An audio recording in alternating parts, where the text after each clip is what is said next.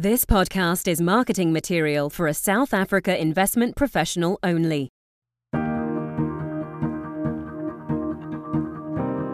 Hello, ladies and gentlemen. Welcome, everyone. Thank you for joining the monthly Schroders Global Markets Perspective podcast. My name is Philip Robotham. Uh, I'm delighted to be joined by Daniel McFetrich, head of Schroders Global and International Equity Research and fund manager of the Section 65 approved Smart Manufacturing Fund. The Smart Manufacturing Fund forms part of the Global Transformation Fund range approved for local distribution in South Africa uh, and is a suite of funds that gives our clients exposure to the most powerful themes shaping the world we live in. For more information on any of the topics discussed on this podcast, please do not hesitate to contact your usual Schroders representative. We're going to spend the next 15 minutes or so recapping what's happening in global markets and then focus on some of the leading investment themes shaping the investment landscape as we know it. Well, hello, Daniel, and welcome to the podcast. Thank you very much, Phil. Good to be here. As I said, perhaps we can start with a brief recap of what's been going on year to date in global markets. Uh, obviously, equity markets will be the focus, and, and they've been continuing continuing to struggle of late. Uh, U.S. markets are down another six percent this month. That's 20% this year, fueled mostly by growth stocks, which are down another 4% last week and closing in on a negative 30% year to date uh, in the US. Uh, European markets are also down between 11 and 15%. China's down around 15%. That's promoted many economic uh, economists to slash forecasts for their GDP growth. Our own forecast has, has now been revised down to 3.5% in 2022. And of course, the JSE is also down around 8%. Could we start with um, your thoughts and experiences in these markets year to date?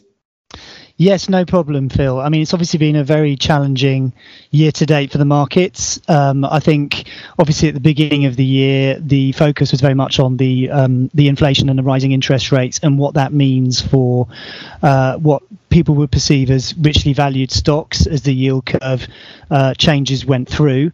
Uh, and then, obviously, um, as the kind of market derating was continuing, we then had the invasion of Ukraine at the end of February, really then driving concerns about very uh, large spikes in inflation and um, energy prices, and what that really means for the GDP outlook and recession risks. So clearly, quite a big, uh, well, quite a few areas of headwinds coming through, um, and obviously that's what the market has has struggled to understand. What I would say as well is that um, the market is is looking at the future and looking at the companies in terms of the earnings that they're reporting. The earnings at the moment remain very good across most of the cyclical areas I look at, for instance, where demand continues to be very, very strong. Uh, and so, therefore, the, the weakness in the markets is very much about the market taking a much more bearish view, I think, of 2023 and what the outlook looks like there. So, hopefully, that gives a bit of an, a kind of an overview of what we're seeing. And, and have you seen any changes to consumer confidence given this backdrop coming through in some of the companies that you're talking to? Uh, we have. Um, I, I, just just so um, we're aware. I mean, I tend to talk more to tech and uh, industrial companies.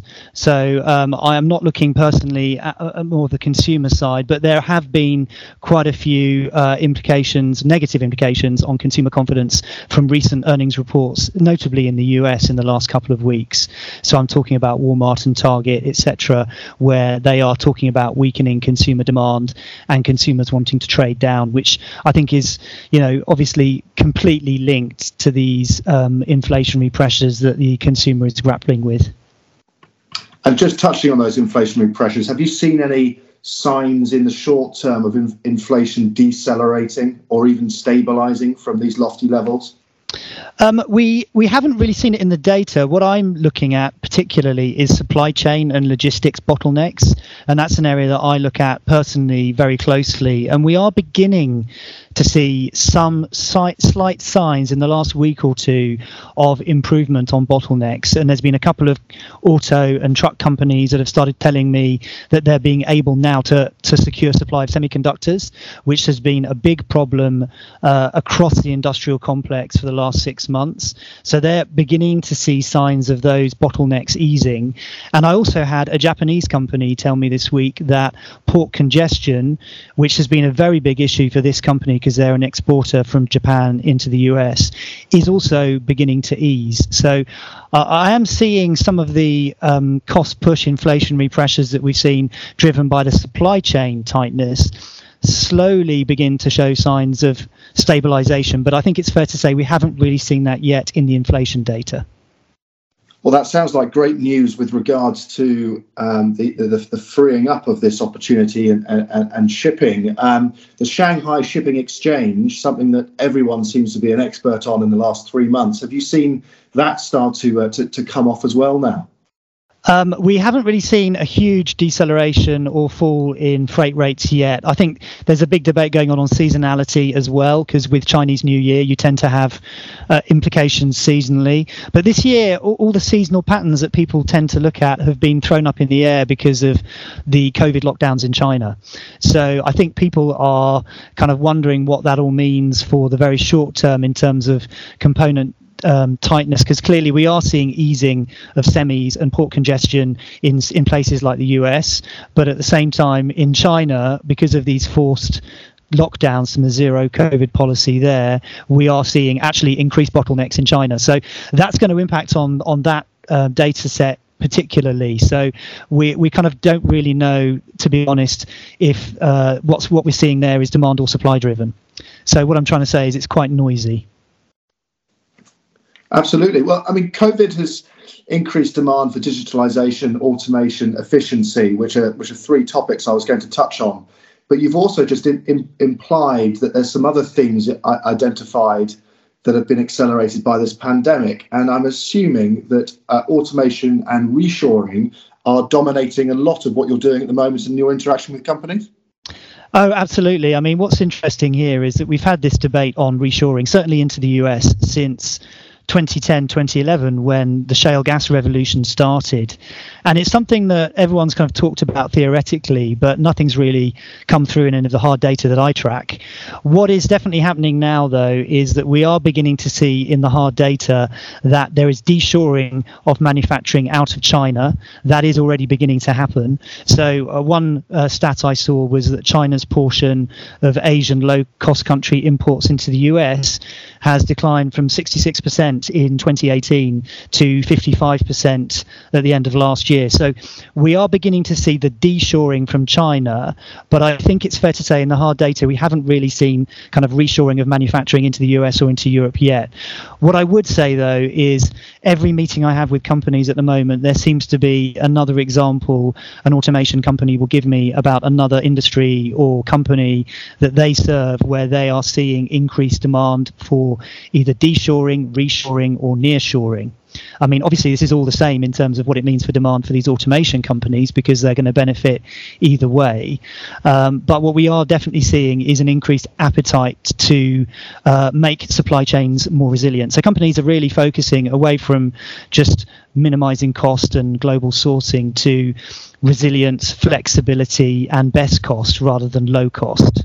So there's definitely a mind shift going on in industry, and you know it's coming out in quite a few um, manufacturing executive surveys that I read in terms of what percentage of these executives are considering changing their supply chains. It's every time I read it, the, the percentage of executives considering a change just goes up and up. So, what I would say is we are definitely seeing a lot more anecdotal evidence in the last year of this happening, and I think it's only a matter of time before we see it in the hard data. That's very interesting. Thank you. Um, obvious loser in this environment you've already identified as China. Um, other areas of Asia, I'm sure, will also be affected. Would, would it be possible to, to touch on those and also the impact that essentially this increased cost level of producing stuff that's not across in the Far East? What will that be like, or will the impact be like on the on the customer, albeit several years away? Yeah, that's a very good question. Um, I think, first of all, in terms of Southeast Asia, we have seen since 2018, probably since we saw uh, Trump talking about um, you know tariffs etc. with China in 2018, we've definitely seen an increase in shifting capacity for multinationals from China into Southeast Asia. Vietnam has been a very popular area for a couple of Japanese companies that I talk to, uh, for instance, and they've been ramping up capacity there uh, for the last two to three years. Uh, what we are now seeing as well is um, they're moving kind of from Southeast Asia, incremental capacity dollars are now beginning to move into the US and into Europe. Um, but I think the big shift has been from China into Southeast Asia over the last three years, which I, I think will probably continue.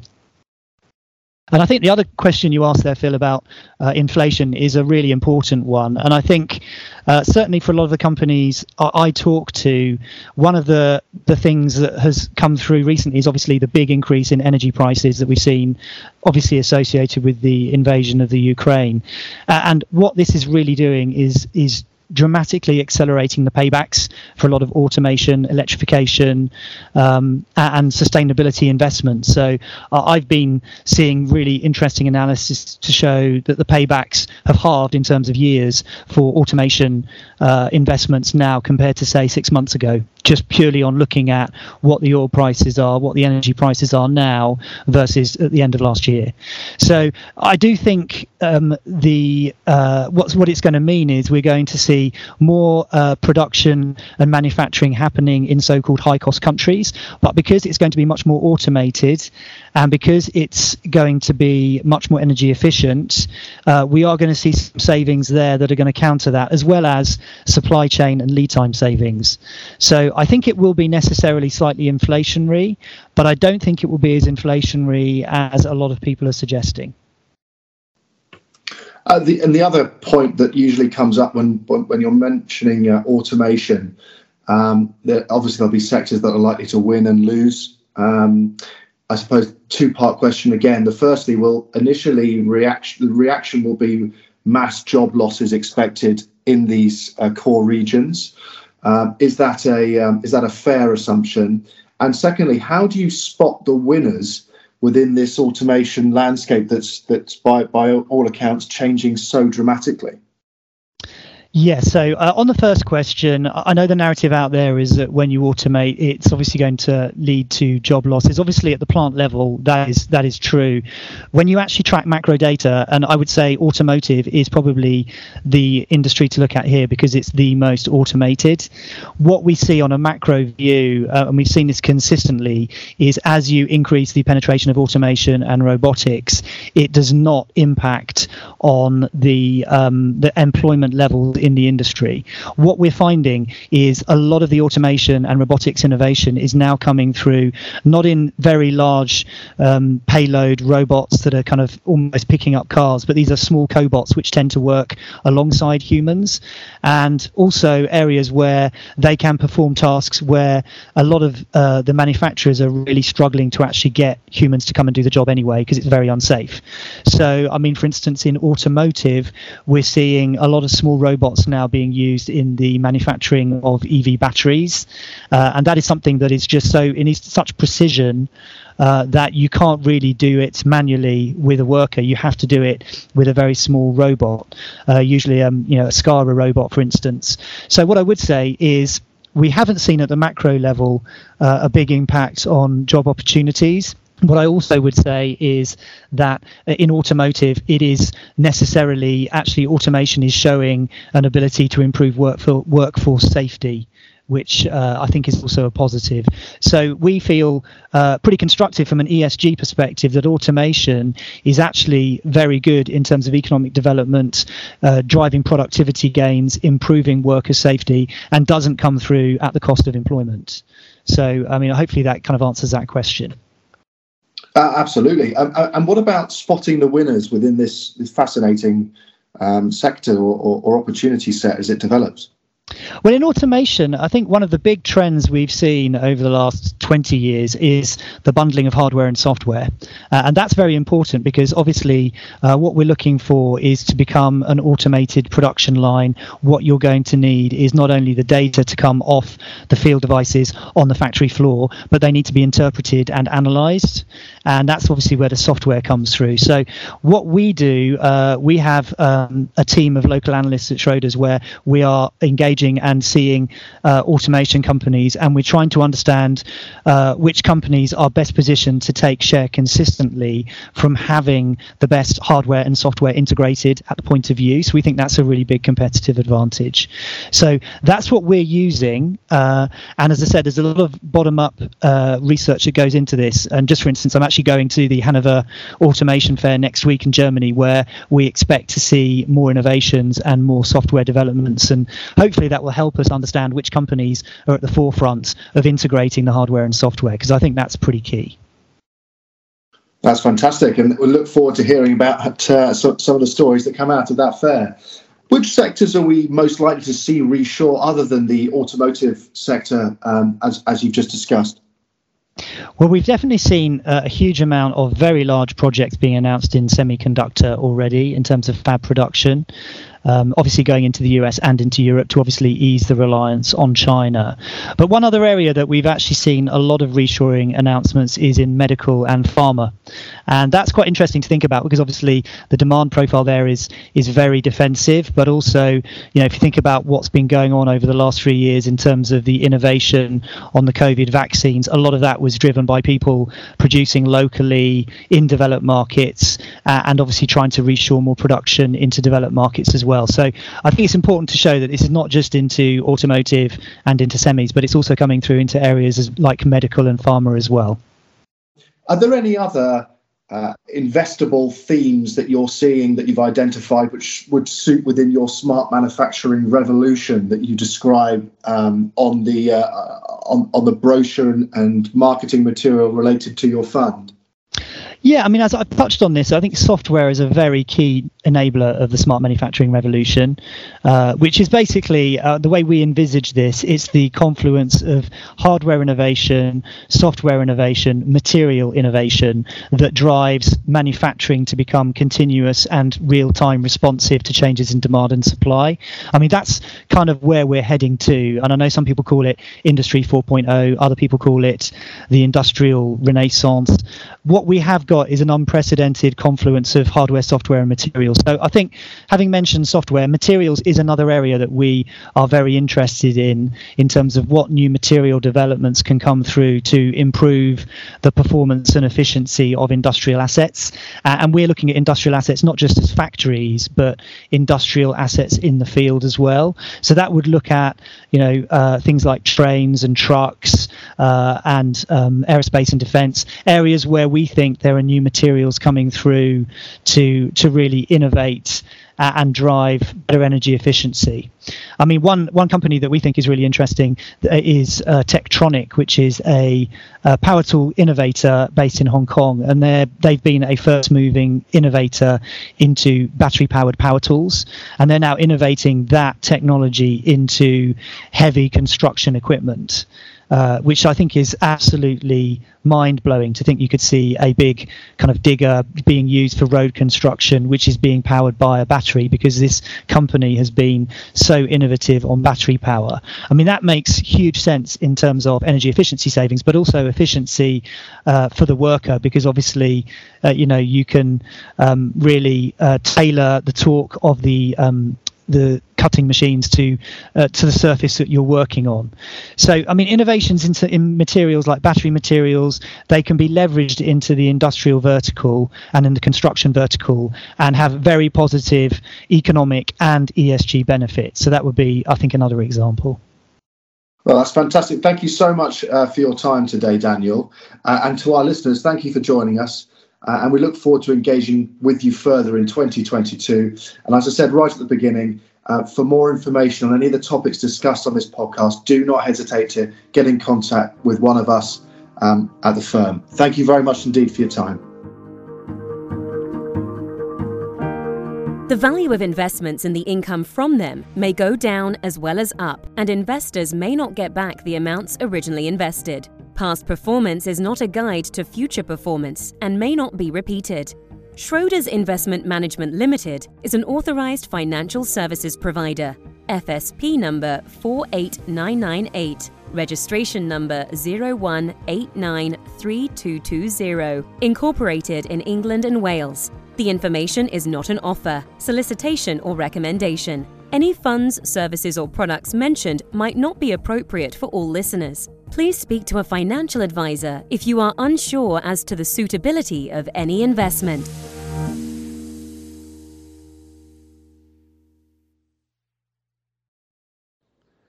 This podcast does not constitute an offer to anyone or a solicitation by anyone to subscribe for shares of Schroder International Selection Fund.